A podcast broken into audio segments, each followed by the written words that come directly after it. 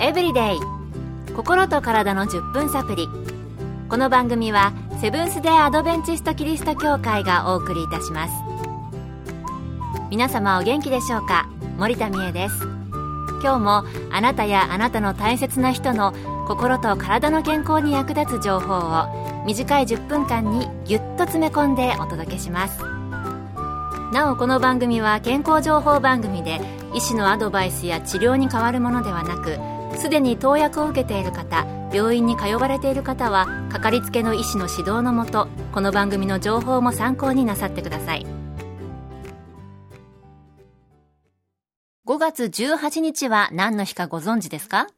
?5 で5、それから1のい、8のはでファイバーの語呂合わせ、ファイバーの日なんだかね、ちょっと無理感はありますけれども、そう、食物繊維の日なんだそうです。食物繊維に関する情報提供を行う学術団体、ファイバーアカデミアが制定したそうなんですけどもね。そこで、今日と明日の2回にわたって食物繊維についてお届けしたいと思います。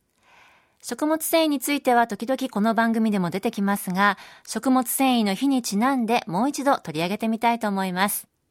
食物繊維、ダイエットにいいとか、その他、なんとなく体にいいものというイメージがあります。一体この食物繊維、どのように体にいいのか、体の中でどんな働きをして、どれくらい摂取するといいのか、本当にダイエットに効くのかなど、今回はポピンズナーサリースクール片倉町の栄養士、峰真理さんのお話をご紹介します。食物繊維は様々な種類があり、それぞれに働きが異なりますが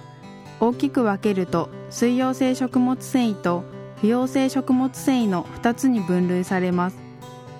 水溶性食物繊維とはその名の通り水に溶ける食物繊維です。ネバネバぬるぬるとした粘性と水分保持力が強いことが特徴です。昆布やわかめなどの海藻類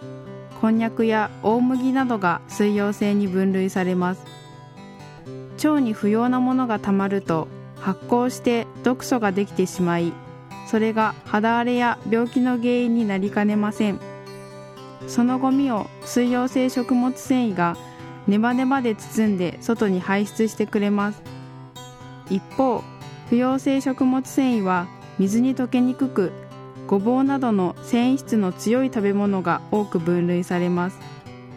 胃や腸で水分を吸収して膨張することで腸を刺激し便通を促してくれます。食物繊維水溶性と不溶性があるんですね。食物繊維というと繊維質のような硬いものというイメージが湧きますけれども飲み物などで結構さらっとしているのに食物繊維豊富というのは水溶性もあるからということなんでしょうね。そしてこの食物繊維、お腹の中の掃除をしてくれたり、便通を良くしてくれる働きがあるということでした。それでは、これらの働きによってどんなメリットが考えられるのでしょうか。峰さんのお話です。食物繊維はコレステロールを抑制しスムーズな排便を促します。それによって腸内環境が整えられがんのリスクを低下させてくれます。また血糖値を正常に保ってくれるので糖尿病の予防にもなります。水溶性と不溶性の食物繊維をバランスよく取り入れることが大切です。食物繊維、腸内環境を整えてくれて、それに伴っていろいろなメリットがあるんですね。そして水溶性、不溶性、どちらもバランスよく体に取り入れることが必要ということでした。健康エブリデイ心と体の10分サプリこの番組はセブンス・デ・アドベンチスト・キリスト教会がお送りしています今日は5月18日がファイバー食物繊維の日ということにちなんで食物繊維を取り上げています。今日と明日の2回にわたってポピンズナーサリースクール片倉町の栄養士峰真理さんのお話をお送りしています。よく食物繊維、ダイエットに効くと言われていますけれども、どんな効果によるのでしょうか？食物繊維を食べると太りにくいのには2つ理由が挙げられます。まず水分で膨らんで傘を増すことで胃の中での滞在時間が長くなるため満腹感が持続し食べ過ぎを防ぐということ。そして不溶性の食品は必然的によく噛むため少量でも満腹感が得られるためだと考えられます。食物繊維ダイエットはダイエットでもお腹についた脂肪を減らすというよりは太りにくくするという感じなんですね。それではこの食物繊維不足すると体にどんな影響があるのでしょうか。峰さんにお聞きしました。食物繊維は腸の掃除役です。不足してしまうと腸内環境は荒れ不要なものが溜まってしまいます。便秘と食物繊維不足はイコールとも言えます。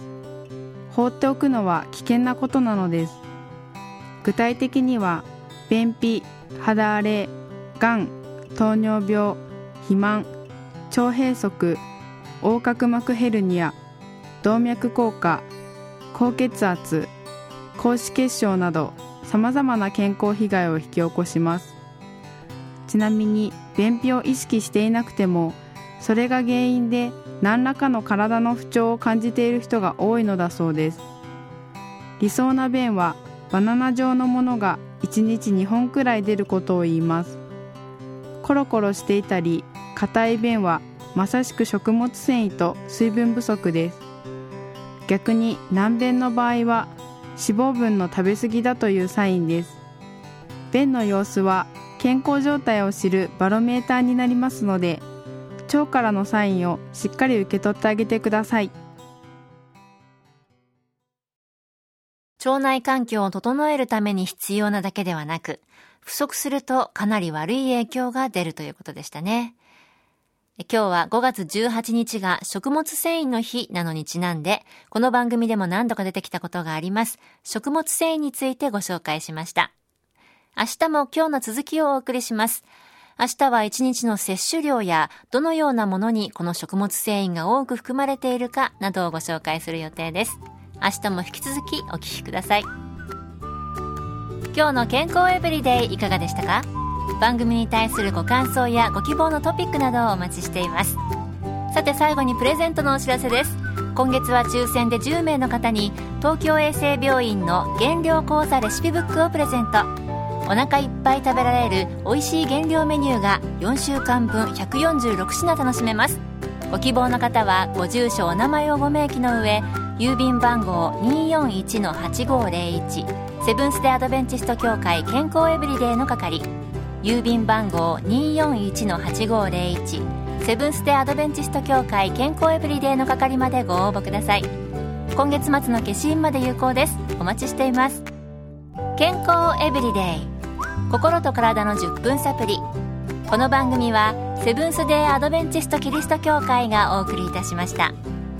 明日もあなたとお会いできることを楽しみにしています。それでは皆さん Have a nice day!